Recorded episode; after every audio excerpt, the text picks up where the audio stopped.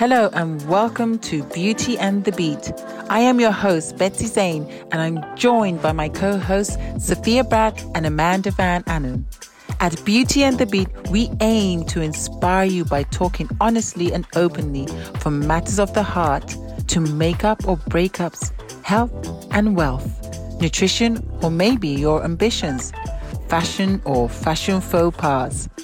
So come, sit back and relax and join us as we delve deep. Hi, and welcome to our fifth episode of Beauty and the Beat. Today, we are going to talk to you about love and marriage and discuss whether marriage is a dying institution. Marriage is something that is ingrained in most of us from childhood and is a legal and formal union between two consenting adults as life partners in a personal and loving relationship as a foundation of adult life. We find the perfect partner and swear our allegiance till death do us part, and seemingly live a life of pure harmony. So why are we finding that a high percentage of marriages end in divorce, with more than one out of four marriages failing within the first five years? It seems the Institute of Marriage may be in crisis as some believe the consumer or throwaway culture has contributed to the breakdown of marriage, and that nowadays people are encouraged to believe that there will always be something bigger and better around the corner. I am your host, Betsy Zane, and I'm joined by my wonderful co hosts, Amanda Annan, and Sophia Brad. Welcome back. And we are here to discuss and deliberate the age old question is marriage and a dying institution? Even though divorce rates have risen, most of us still do believe in love and marriage. But are we just looking to society and that need to seek approval and validation? Would it be safe to say that we have lost our way with the notion that love and marriage are sustainable and what it really means to us. So, ladies, over to you. What do you think about marriage? Is it a dying institution? Well, Betsy, thank you for that great introduction about marriage. Out of the three of us here, Betsy's actually the only one that's been married, but we all have friends that have been married. So I guess I can contribute my little two cents into this and talk about it. Well, personally, you know, when I think about marriage in a dying institution, I think, you know, we have to go back to thinking what is marriage in the first place? Why do people get married?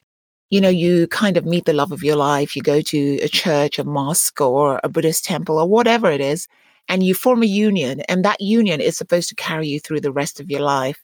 Now, in 2020, a lot of people are getting divorced, which is one of the reasons why Betsy's asking this question is, you know, is this thing dying? I mean, I think personally, for me, Love is a human need that's defined by your emotional well being. Now, I also feel like in today's world, everyone is stressed. Everyone is very busy. They hardly have any time for themselves. And, you know, people are putting marriage on the back burner because they're like obsessed with things like making money, you know, making sure they have enough money when they're old. Some people actually feel like marriage is kind of a burden because they feel like if I get married, I have to take care of my wife, my child. I mean, that's for men, even though us women do work these days. But people feel like it's a burden. They want to be free. They want to be single. Part of it is we are living longer. Women in their 40s are looking like 20.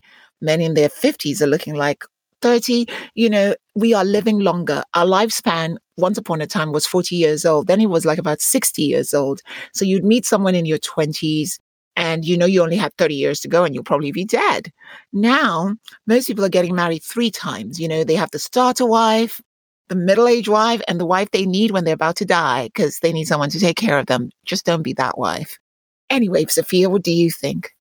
Well, just like you said, only Betsy has that experience under her belt and can speak from her own experience. I've never been married, I've only had one um, serious relationship in my life. I do not think that marriage is like a dying institution, but I think is something that people think about a little bit um, deeper these days. They don't seem to rush into it. You know, in past it was like a religious celebration to get married, and it meant an awful lot of security for the woman, and even all the way until like 1950s, I think marriage was something that all women strived for. Now with um, equality and women being in higher positions, I think we no longer kind of need to get married for the security thing because women can really take care of themselves financially. They're quite independent in uh, many different areas. So marriage is shifting into like a different institution, in my opinion. I think marriage is like a union of two people that are in love, a modern marriage anyway. But still, people are quite hesitant doing that because obviously there's many reasons why people are hesitant to do that because I think a lot of people these days are quite scared of commitment. Like you touched on, there's so many different opportunities to meet people these days. People kind of get a little bit hesitant about um, settling down. But I feel like if you meet someone that you truly love and you want to declare your love to each other, I think marriage is a lovely way to do that. And I would hope that one day, one day I'll get the chance to marry someone that I truly love and want to spend the rest of my life with. And obviously, now at my older age, I'm 35 now. I'll be hoping that if I meet someone and get married, it, I wouldn't be the start to wife. I would be somewhere in the middle, hopefully, all the way down till the end. I think uh, you've all made some really valid points there, and I totally agree with you, both of you. I think for me, you know, today a lot of people, um, there are a lot of skeptics out there with young people falling into this bracket, and you know, significantly more likely to think that marriage is an outdated idea. We all have marital dreams, and I think we've all been brainwashed into believing that we'll meet the perfect person, you know, live happily ever after, and you know, envisage a life full of perfect bliss you know, having the perfect job we've always wanted, living the perfect in the perfectly bought house with 2.4 children. I do believe that we, you know we have also fallen into the pitfalls of needing to be married, you know, by a certain age, which you've said, and also you know that marriage is is a status symbol that you know needs to be upheld. I think it seems that you know for most people we often think that you know marriage is a leap of faith, and without giving it a great deal of thought, and about the person that you know we'll be living with for the rest of our lives. I believe for most couples, it's not just enough to form a union or stay together, but to have a relationships that you know that are meaningful and satisfying. You know, knowing who you are, what you have to offer, and what you truly want for a relationship are key to finding lasting love. So, when we go back to marriage as a dying institution, I think one of the things we should think about is why is it dying? Um, because it is kind of dying, because people are not getting married sometimes till fifties, you know, sixties yeah, even, especially men, mm-hmm. you know. And a lot of people are looking at it. I think people are looking at marriage more now like an opportunistic mm-hmm. partnership. A lot of people, I find that it also depends on income strata. I find like when it comes down to middle and, you know, just like working class people, a lot of people get married because, you know, they fall in love, they want to be happy, and they still have this notion. But a lot of people from middle class, like upper middle class upwards, a lot of them are very strategic in their marriages these days. Let me give you examples. Older men will marry a young woman. That has been time immemorial, but they'll marry these days, they're looking for a young model to make all their older friends feel jealous, strategic. He's got the money. She needs to have a living. He knows she doesn't really like him. She knows he knows, but she's there for the money and she's there for the security. Second case. trophy wife. exactly. But trophy wives normally come in all forms. It doesn't matter the age, you know, really, because a trophy wife can be Amal Clooney, who got married in her 30s. You know what yes. I mean? Yeah. Trophy wife can be Betsy Zane, who's gorgeous, who's a model, who's like an international model. A trophy wife can be Sophia Brad. It can be mm-hmm. anybody. You know, we are all beautiful. But what I'm trying to get out of here is the psychological part of it, yeah. where, you know, like Sophia, you would talk about how people don't love themselves. Mm-hmm. You know, and sometimes when you don't love yourself, you're looking for things that complement that can fulfill that need, not complement mm-hmm. actually, fulfill that need. In other ways. So, yeah. Yeah, so you find these very strategic. Like you'll find two famous actors will just get together because it's good for their publicity. And after two years, when they've had children, then they split up because, you know, they don't really love each other. They met on set, they had sex, they thought it was great. Oh, everybody's talking about them. let's get married. How many times has um Tamara Ecclestone or Petra and those girls been married, you know, or had boyfriends, rich daddy's girls who thought, I'm looking for love. I found the perfect guy. I want to marry him because I want to create that dream. I've got all this money in the world. And they marry this guy and he turns out to be scum artist, you know, or whatever. So I feel like a lot of people are moving strategically into to find yeah. their partners mm-hmm. because they're trying to match a mirror for their life that they want the outside to see rather than looking for love. Yeah. Which is like Instagram marriage. Yes. Mm-hmm. yes. And, and it's funny you should say because when you talk about, you know, marriages being public, you know, I think for me, you know, social media also has an effect on marriage. And I think social media has contributed to people, you know, readily flaunting their weddings and honeymoons on social media platforms and it has brought the idea of having the best, the biggest, and the most elaborate weddings, be it a, a celebrity or not, you know, and and it has now become about naming the design of your shoes, your dressing, or how many bridal, how many is in your bridal partner, or even, you know, who has has captured the best pictures for the world to see. It has become lost to the idea, and it's more public, and weddings are more of a, like you say, a status symbol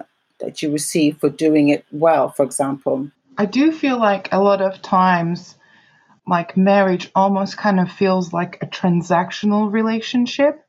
Like you were saying, Amanda, a man brings his status, his money, his position, his ability to provide for the family.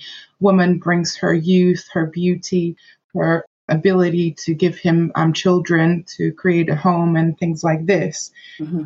Then you have couples that you know, a woman's a model and the guy's a photographer. He takes pictures of her. Um, she's got a big following, so he can benefit out of that, or maybe moving to like a different industry with her. Then they come together on these terms, like I'll do this for you, you'll do that for me. Then it becomes a relationship. Then they go and bounce off each other's platforms, make it like really like interesting, especially when you know when they run out of topics to talk about it, about themselves on Instagram, then they do a joint account or like something like that, and it's just pushing them to another another place where they can get more followers from like different backgrounds interested in their private life and things like that. I feel like a lot of times relationships are based on like a transaction. I give you this, you give me this, and then together we do this and that. And I feel like it's almost becoming like a business sometimes when people get together and then they got in the marriage. I feel like, you know, obviously the rise of like prenuptial agreements and things like that, it makes it feel like it's a transaction. What are your thoughts, ladies? Yeah, it's very true. And I think, you know, it, it has become, you know, a culture of who can outdo who, or what we refer to as a consumer culture. It's very spot on, ladies. Yeah, but, you know, part of it is like when Sophia, you talk about people like photographer and model, you know, like it's transactional. I totally agree with you. But, you mm-hmm. know, part of what you said actually is also what a marriage should be about.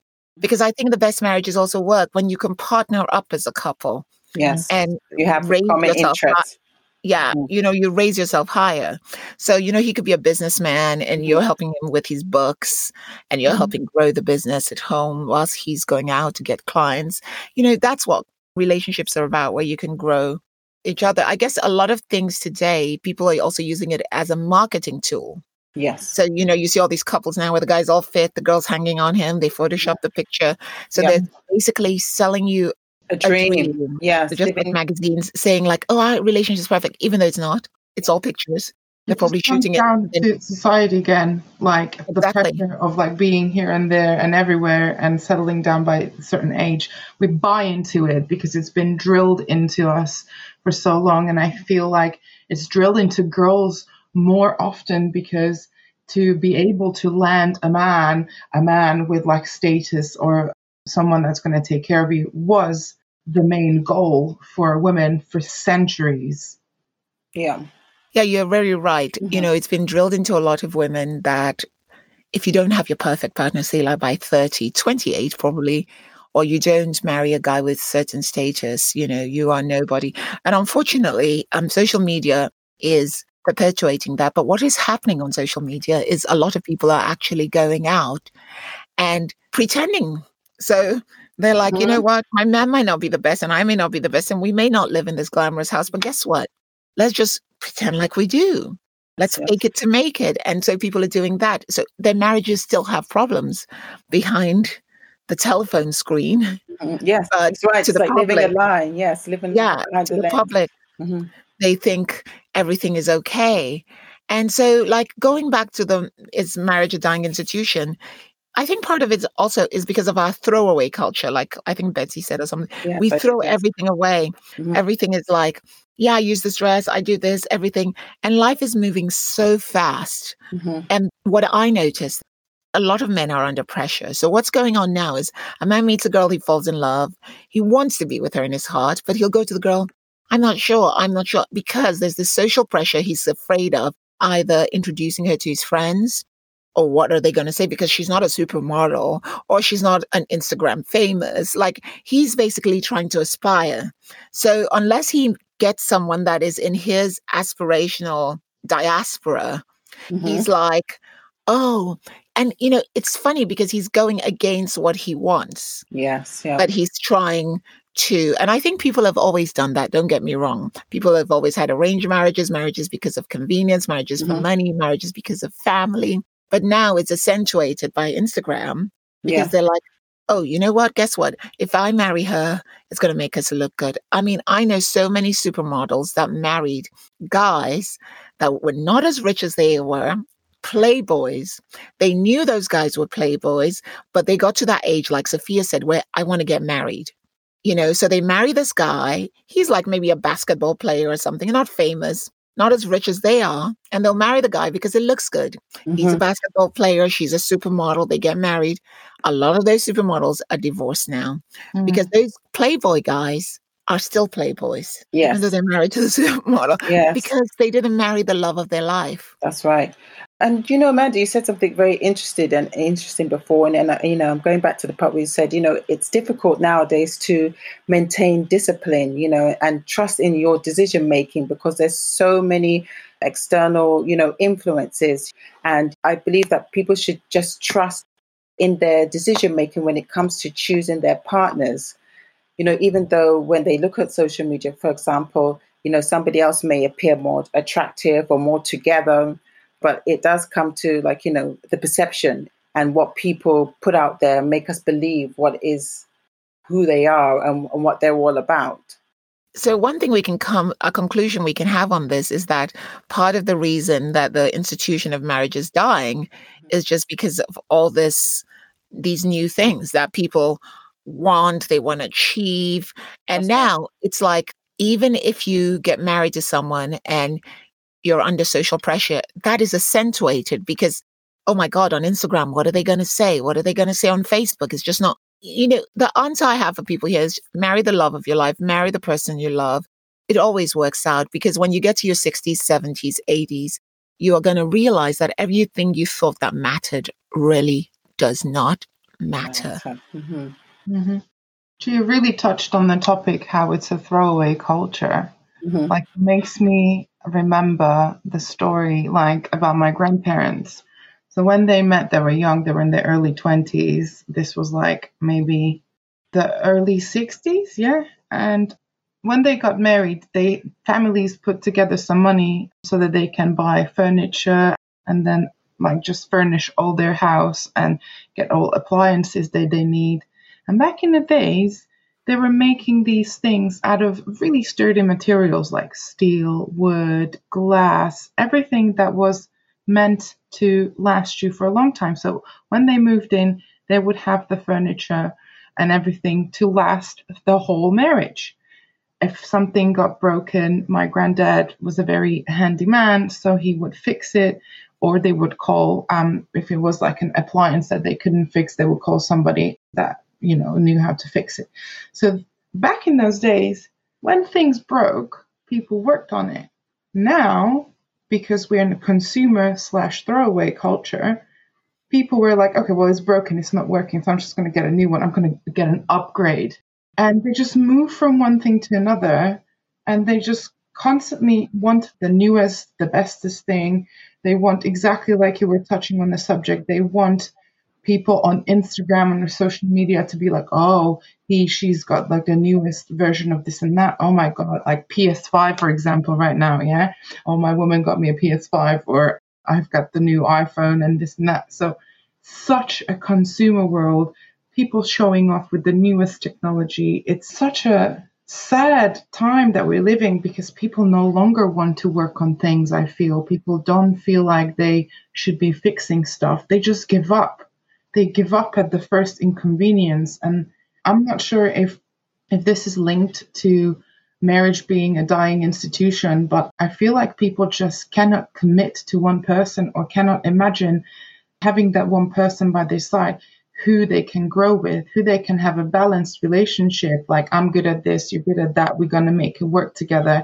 I'm going to help you with the things that you're not so good at, and you're going to help me with the things that I'm not so good at. There will be arguments, there will be things that might not be comfortable, but people should want to learn from that person mm. in order to grow. Yeah. And I feel like unless you're spiritually in tune and like understand spirituality and understand how relationships work or should work or like in order for you to grow and learn then people just throw it away because they don't really care. All they care about is whether they have the newest upgrade. Sophia you really made i mean really interesting points. And what i think for me as well when we speak about the olden days was that many of us, our family and friends, really had a big impact in our relationships and our marriages. And it's true to say that, you know, even if, you know, there was a breakdown somewhere, you would find that family would get involved, friends would get involved. You know, your friends and family played a big role in being present in your relationships, even when it came to children and, you know, being celebrating events. Like it was a very big part of, you know, you had a community keeping the whole institution together because, for, you know, you know, you all had shared common ground that, you know, you, you find a partner, you come together and you live happily, so called ever after.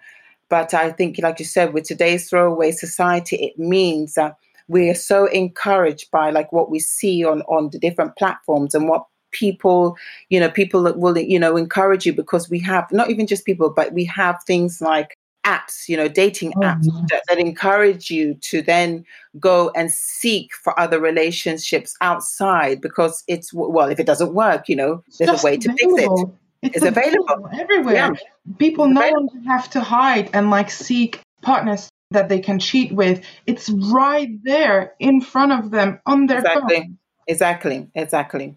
Easy access wherever you look, from whether it be on Instagram, seeing all the beautiful women posing nakedly or whatever. It's just out there for us for the People taking. Don't care anymore about infidelity as much as they did before. It's like yes. it's like a standard thing now. Oh, so so what? I cheated. Mm-hmm it makes my blood boil because of course not everything's going to be rosy but people don't want to work on things. That's what makes me upset. Mm-hmm. that's very true. I want to pick up on two points. Mm-hmm. one that sophia said which was about the throwaway culture and what betsy was talking about which was family. First i'm going to talk about the family thing. Mm-hmm. that was really right. I liked the fact that you know that is actually true. Families kept the marriage institution together. Now, there was a good and bad of that because, as mm-hmm. we know, there were arranged marriages, there were younger marriages, there were girls that got married too early, there were people that were married in loveless marriages. There's a reason I'm talking about all this is because though families kept the institution together, there was also like everything has a double edged sword. sword. Correct. However, I agree. However, what I also want to mention is the reason I had to mention that is I want to talk about the importance of culture. That's so true. what I'm realizing is what's happening in the whole world is a breakdown in culture and an exportation of American culture to the whole wide world. American culture is very individualistic. It's you're yourself, you do what you want, you're free, you're if you're a human being, free spirit, you know, it's a great concept. But when we look at how society is maintained or evolved, we need culture in the modern democratic culture, like, you know, anyone can do anything if they like it. There's no, there's kind of no individual checks and balances. No boundaries. no mm-hmm. boundaries because mm-hmm. you're a free individual. But when you look at tradition, a lot of traditional cultures, you can see why society has been prolonged for so long. Even though we don't agree with some of it today, because you could be like, no, that's not right. You can see that it kept these things because people wondered why were they so strict about this or why was this or this but that's what kept us together and that's what yes. kept the institution of marriage alive you know and then going to the throwaway culture it's funny when you talk about that because i think in terms of spirituality because isn't it funny how you know you talk about furniture and about how people didn't mm-hmm. throw away furniture then they fixed it but think about this before our throwaway culture of as individuals came ikea so you mm-hmm. see we Uh, our inner kind of reflects on the outside because IKEA is a throwaway culture. It's all made of cheap wood. You know, it breaks down after a while. It looks lovely, but most people wouldn't even repair it. They'll just be like, you know what? My IKEA bed's broken. We're going to buy another. Material. Buy another. We're going to buy another. Yes. You know what I mean? Everything yes. became prefab. And that prefab has also come into our life. Because yeah. if you need to look at things like IKEA and stuff. I mean, they have great stuff and they've got better, but you know, they've got better. And even I buy IKEA. I mean, but what I'm saying is that, you know, it's that thing where it all looks shiny on the outside mm-hmm. and it's empty on the inside. Yes. Well, and that's exactly what's going on in here.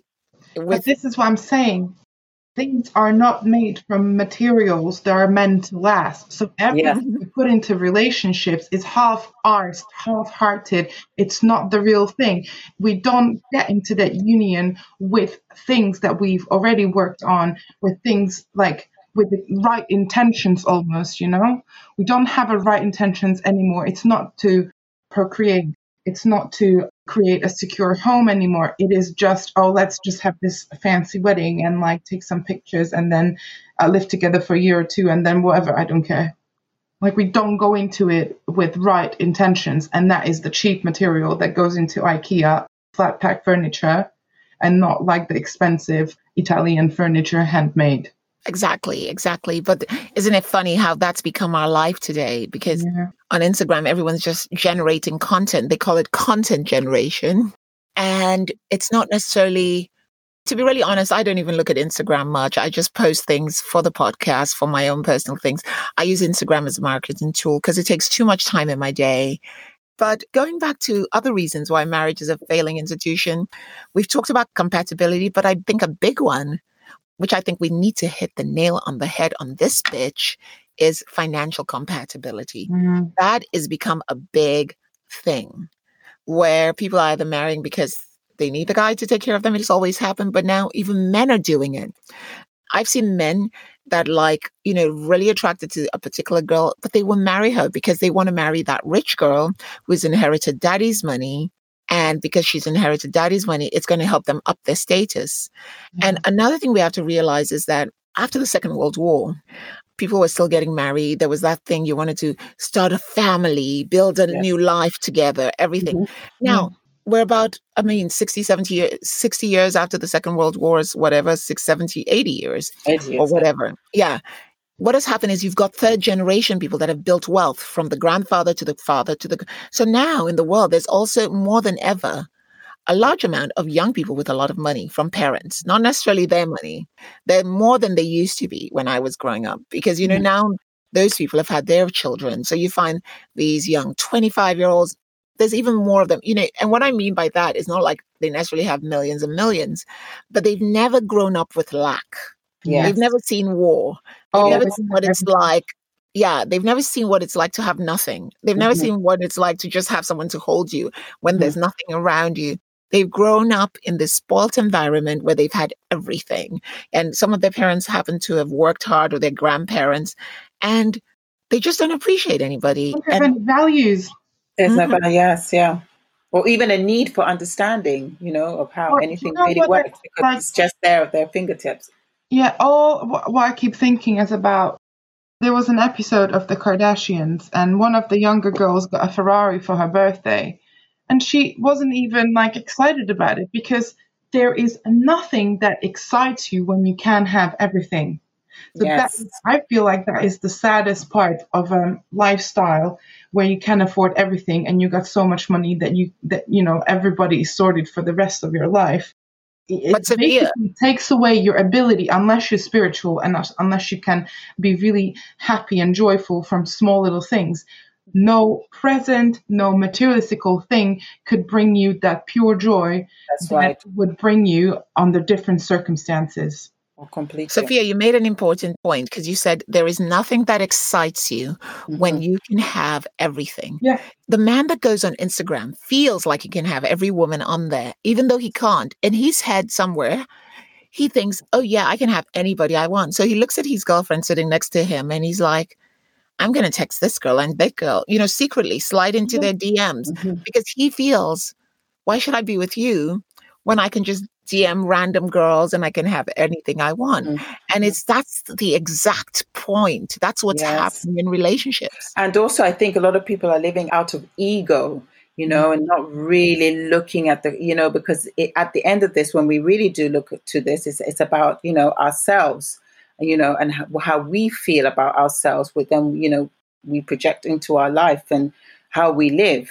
And I think, you know, I think that also takes me in, into like having to, you know, understanding your love language and, you know, what defines us and what we look for in somebody because I think that's a, it's a very important uh, um, topic to understand that what your love language can make help you understand and determine who you find and how you recognize and understand somebody who you can connect with. hmm Compatibility is everything. And when you know your love language, which is, you know, there's a book called, I think it's the six or is it five love languages? Languages, yes.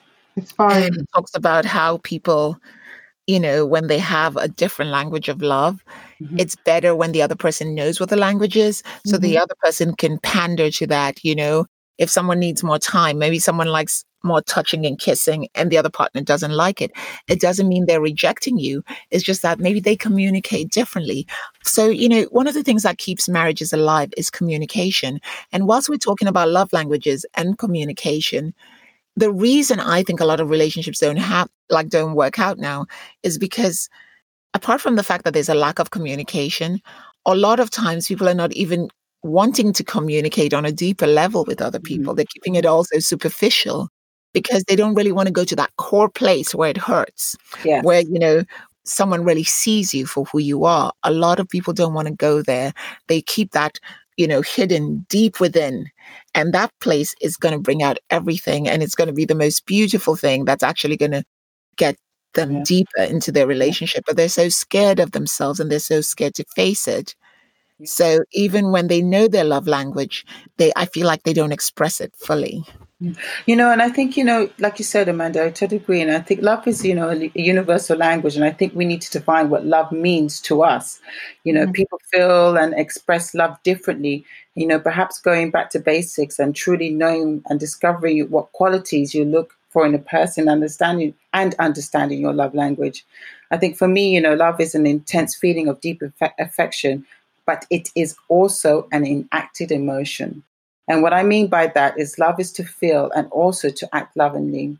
You know, and I believe that love, real love, is not one dimensional and only about the feelings of the other. It's also when a person believes in another and shows it without obligation, but with a genuine want to do so. So now that we, you know, we know our five love languages are words of affirmation, you know, receiving gifts, physical touch, quality time, and acts of service. So I'm going to put the question to you both. You know, what would you say? You know, what's your love language? Well, mine is acts of service, and I can, that's the main one, but I'm quite balanced with the rest of them, except for receiving gifts. I scored the least on that one because um, I've always thought that I'm like not oriented for gifts. I prefer to um, someone to help me with things or like physical touch is the second highest score for me. Then I have equal amount scores on quality time and words of affirmation. But acts of service I can explain from uh, my past. My grandmother, when she brought me up, she was always doing things for me, like as if it was cooking for me, uh, buying me clothes, or like dressing me, like proper taking care of someone. So I grew up in that. So for me, I learned to express love that way. And I feel like love languages is something that we learn from our childhood, like how our parents or grandparents or people that we were really close to were expressing love towards us. So then when they did something that translated to us as that they love us. Somebody uses words of affirmations all the time, speaking like lovely words to one another. Somebody wants to buy gifts, somebody wants to pet someone's cheek or just hug and kiss them. Like that is affection. And if I knew about love languages in my relationship, I think I would have learned early on that my ex partner, he wasn't very keen on um, touch. So I would know how to love him, but I don't know what his love language was. So I felt rejected a lot of times when I was like fully like touchy feely and he wasn't feeling the same way. But that didn't mean that he didn't love me. It was just we expressed love in very different ways. Yeah, no, I agree with you. I mean, I think for me, if I were to really delve deep into my love language and look at what's key to my emotional health and what fuels my love tank, I know that words of affirmation work for me mm-hmm. and which means I thrive on the fact that my partner pays attention and appreciate what makes me special, you know, in the form of giving compliments or or the you know words of encouragement, praise, you know, emotional support. You know, something that's important and makes me feel that my partner really cares. You know, mm-hmm. or for example, like a job well done, or speaking kind words, and you know, expressing you know efforts and you know um, making me feel secure and wanted you know, I think, and the other thing for me would be quality time. You know, I love to be able to spend quality time with my partner and doing things and sharing experiences, you know, mm-hmm. whatever it be theaters, dinners, a stroll in the park, holidays, you know, just creating happy mm-hmm. and memorable moments that we both can look, you know, back on. I think for most part, our love tanks can be fueled by all of these, but we do have primary love languages that we look to. I mean, for someone like me who's been through marriage and obviously now divorce, I can step back and see that my love language was, our love language was very different. And I can recognize that. And it's as hard as it is to admit, it's good to tap into, you know, my failings so that I, I don't make the same problems and mistakes mm-hmm. in my next relationship. I think my love language is a bit of you know, mine's mostly communication. Communication is a very important thing to me in a relationship. I yeah, no, I don't think I'm too much of a touchy feely person. You know, maybe I'll give that like 60%, but I think communication's key and quality time, you know? And I think the love languages are important. It's a communication strategy, mm-hmm. basically. It's like about what life is in general. You have to know how to communicate to people. Going back to social media, we think it's communication, but social media is numbing people. People are not talking to each other. They're not feeling. They're not expressing emotion. They're not expressing how they really feel.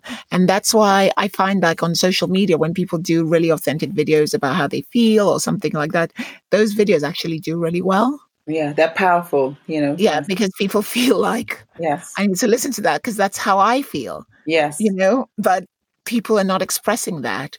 So everybody on social media or everything doesn't have the perfect life.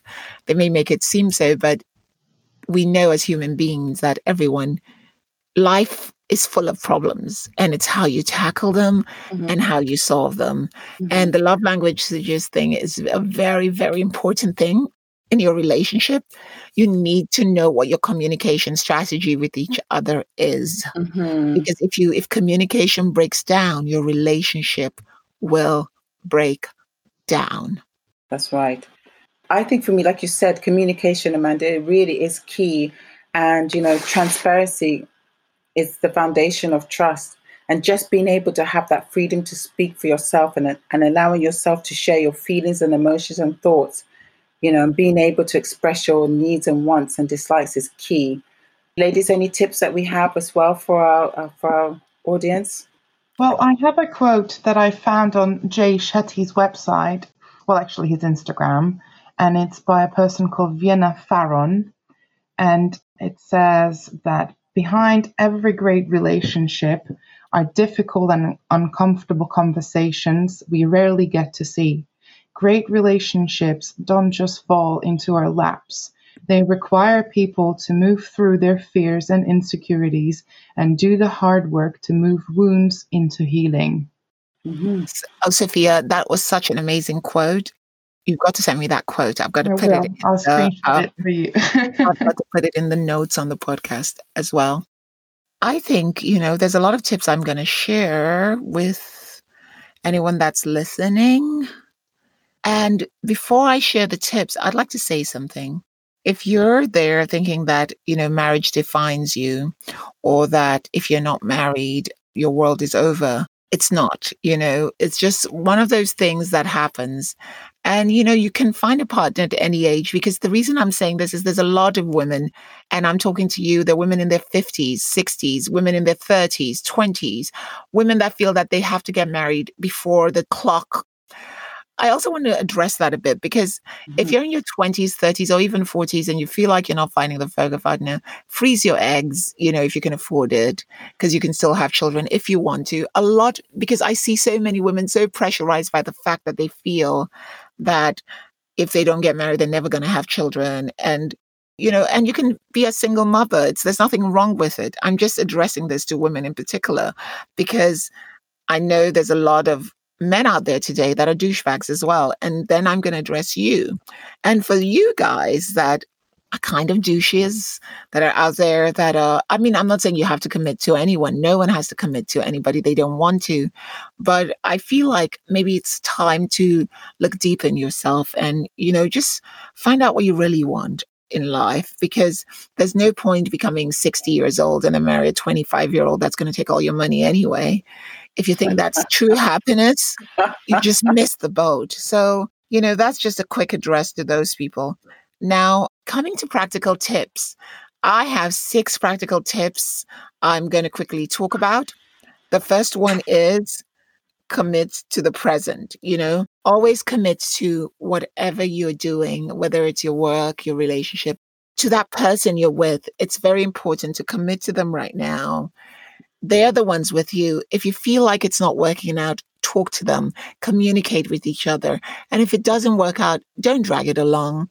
Have a conversation. And if you have to, you know, go your separate ways for a certain amount of time and then come back together, do that. But you have to commit to being present. You have to be in the moment of that relationship, not one leg out, one leg on Instagram, not one leg out, one leg on um, Facebook, you know? Mm-hmm you have to be there for them. You have to be able to share in their pain, their joy. You have to be there for guidance, and they have to be there for you as well to be able to guide you through the life is full of all sorts of downs. And that's what a relationship is about. You must both be willing to bend you must be willing to bend, meaning it's not going to be a straight road. Sometimes you have to bend to the left, sometimes you have to bend to the right. Nothing is perfect. You might see the rose tinted glasses, or you might see all these beautiful Instagram pictures of the perfect couples with perfect bodies, perfect this. Even they are all photoshopped. So that is not real life. Relationships come with hard work, as Sophia said. And so you have to be able to be willing to bend. Otherwise, it's not a relationship. Number four, don't let childhood trauma control your life. If you have issues with childhood trauma, see a therapist, see a psychologist, get into spirituality, do whatever it takes to get rid of that. Because let me tell you something about childhood trauma. Childhood trauma will fuck your relationship up. Sorry to use that word. It will, mm-hmm.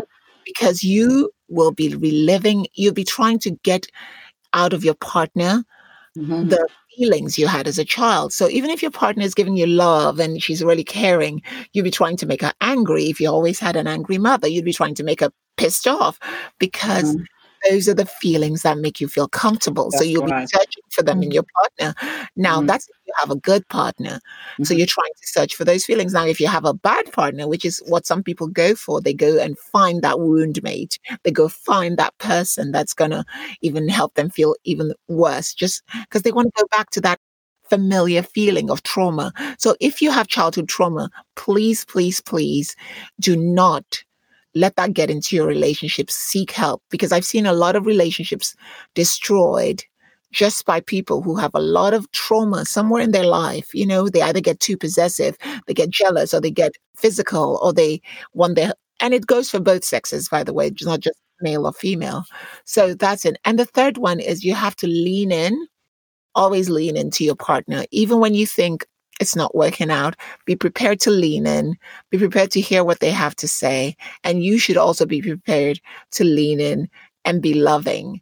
And last but not least is move it forward. Always move it forward. Mm-hmm. When you have a new partner, and you're talking, you guys just have like you have goals in your life. You have to know where you want your relationship to be in six months, one year, one and a half years, two years. You know, I'm not saying it has to end up in marriage in two years, but you have to know that there's no use. Women, I'm talking to you out there in particular right now. If you're going out with a guy that's not told you that you're his girlfriend within a year, dump him. Because if you if you say you're dating a man and you've been having intercourse and sleeping with this guy for one year and he's still saying, Oh, I'm dating that girl. Mm-hmm. And you want to be in a good relationship, you want to be in a solid relationship, dump that guy. Because wow. what he is doing is he's only taking space in your life and you are not allowing your perfect partner to come in. 100%. And I know that happens to a lot of women. That's why I'm talking to us women in particular. They'll be like, oh, yeah, I'm just dating him. I'm just dating. If a guy a year. I mean, for me personally, after three months, you're gone. Because mm-hmm. that's my, but you know, I know some people say, oh, yeah, three months is too soon. So I would say maybe after a year, if you're still dating someone and he still calls you just that girl, not his girlfriend, not his fiance, not his future wife, one of those three, then, you know, honey, it's time for you to say goodbye to that guy. That's right. That's, that's right. 100% Amanda. Yes. I just want to touch on what Amanda said on two points actually. One of the the last point that you said just bounce when he's not committing, we're not calling you his girlfriend. I think for women these days, we just get really scared of losing someone and feeling scared that you're going to end up alone. It's yes. better to move remove yourself from a situation that is making you unhappy find that happiness that you were missing in that relationship. Try to give yourself internally that love that you wanted from that person. Heal the triggers. There was another thing I actually touched up on it on my Insta story today. And it says every time we are triggered, we retrogress back to the age and state of the event we haven't let go. Mm-hmm. So what I said to it is like working on yourself is the best thing you can do. Healing the hurts from the past so they no longer trigger you. Mm-hmm. So if you really start doing the internal work, it's going to hurt. You're going to probably relive the past hurts, but it will slowly heal all of the hurts that you've experienced. And one of the things that were triggering you will not trigger you anymore. And therefore, you can be your best self for the partner that's going to come into your life. And if you actively work on yourself, and heal all of these wounds from your childhood and the trauma that you've lived through throughout your whole life. It doesn't have to be just childhood, whatever trauma you've experienced. If you try to heal that hurt and give yourself that internal love, trust me, your energy will vibrate on the higher level and you will start attracting people that are going to be beneficial for you. And then you're going to recognize what you need to learn from that person just purely because your eyes are going to be open. You're almost going to be like woken.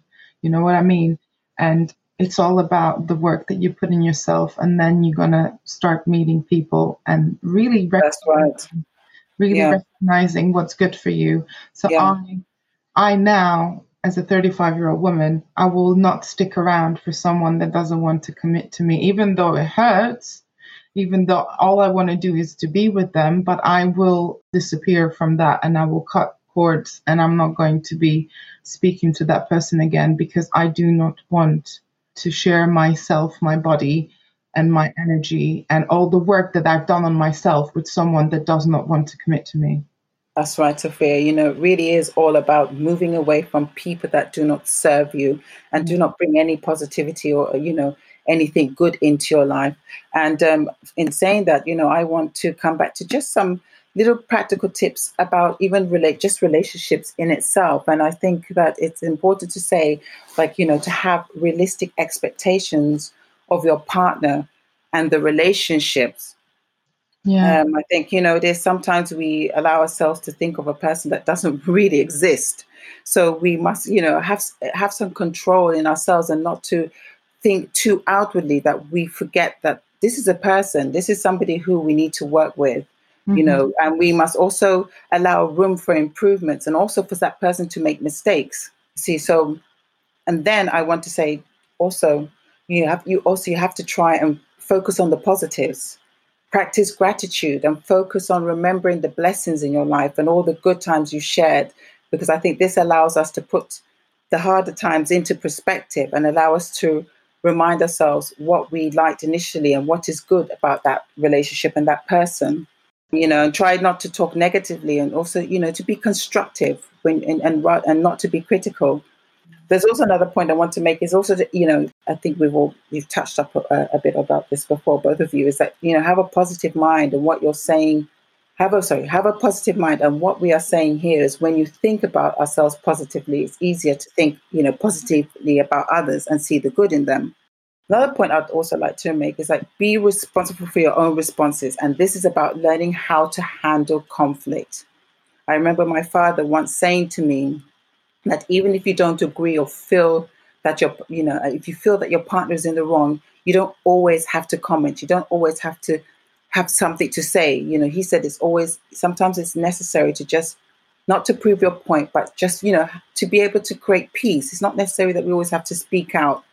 It's about just creating the harmony, finding a way that you can come together without, you know, always having to do things through conflict sometimes I think, you know, relationships, maybe it could be about, you know, changing your, your routine, your roles, do something different, maybe change your roles. Maybe somebody might do the cooking or, you know, somebody might put the children to bed. I mean, you know, just trying to change the dynamics within your relationships. And I think one that's very important is to never stop learning about each other throughout because, you know, as human beings, we evolve, we change over time.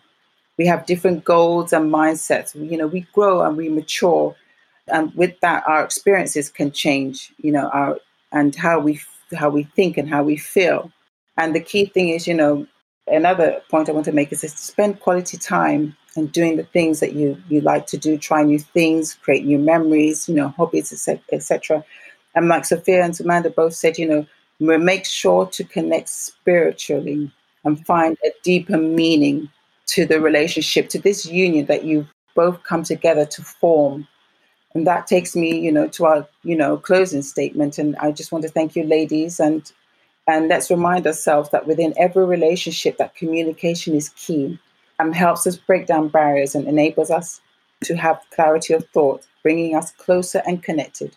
We know every relationship takes a lot of work and effort. And I think what's interesting about listening to our love languages is that it gives us the potential to really connect and understand what the source of our core emotions are and in turn makes us tick as well as that of our partners.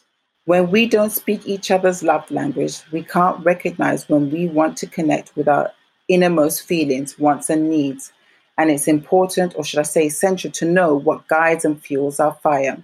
A successful marriage or relationship is built on a foundation of love, commitment, understanding, and patience that evolves over time. Love takes on different forms, and that form is temporary and we must evolve or it will come to an end. We all want to believe in a happily ever after fairy tale of love and marriage, but the reality is that a successful relationship is about demonstrating affection. But what we must do is leave from a place of love. Our capacity to tune into an energy of love gives us the words we need when we're ready to speak up, the compassion we need when it's time to forgive, and the power we need when we are lost. Marriage and relationships are never easy, but are very possible. Remember to act efficiently and effectively with purpose and meaning. And remember to be proactive in your quest to finding everlasting love. As without love, as humans, we disconnect from ourselves and also from that of society. Thank you.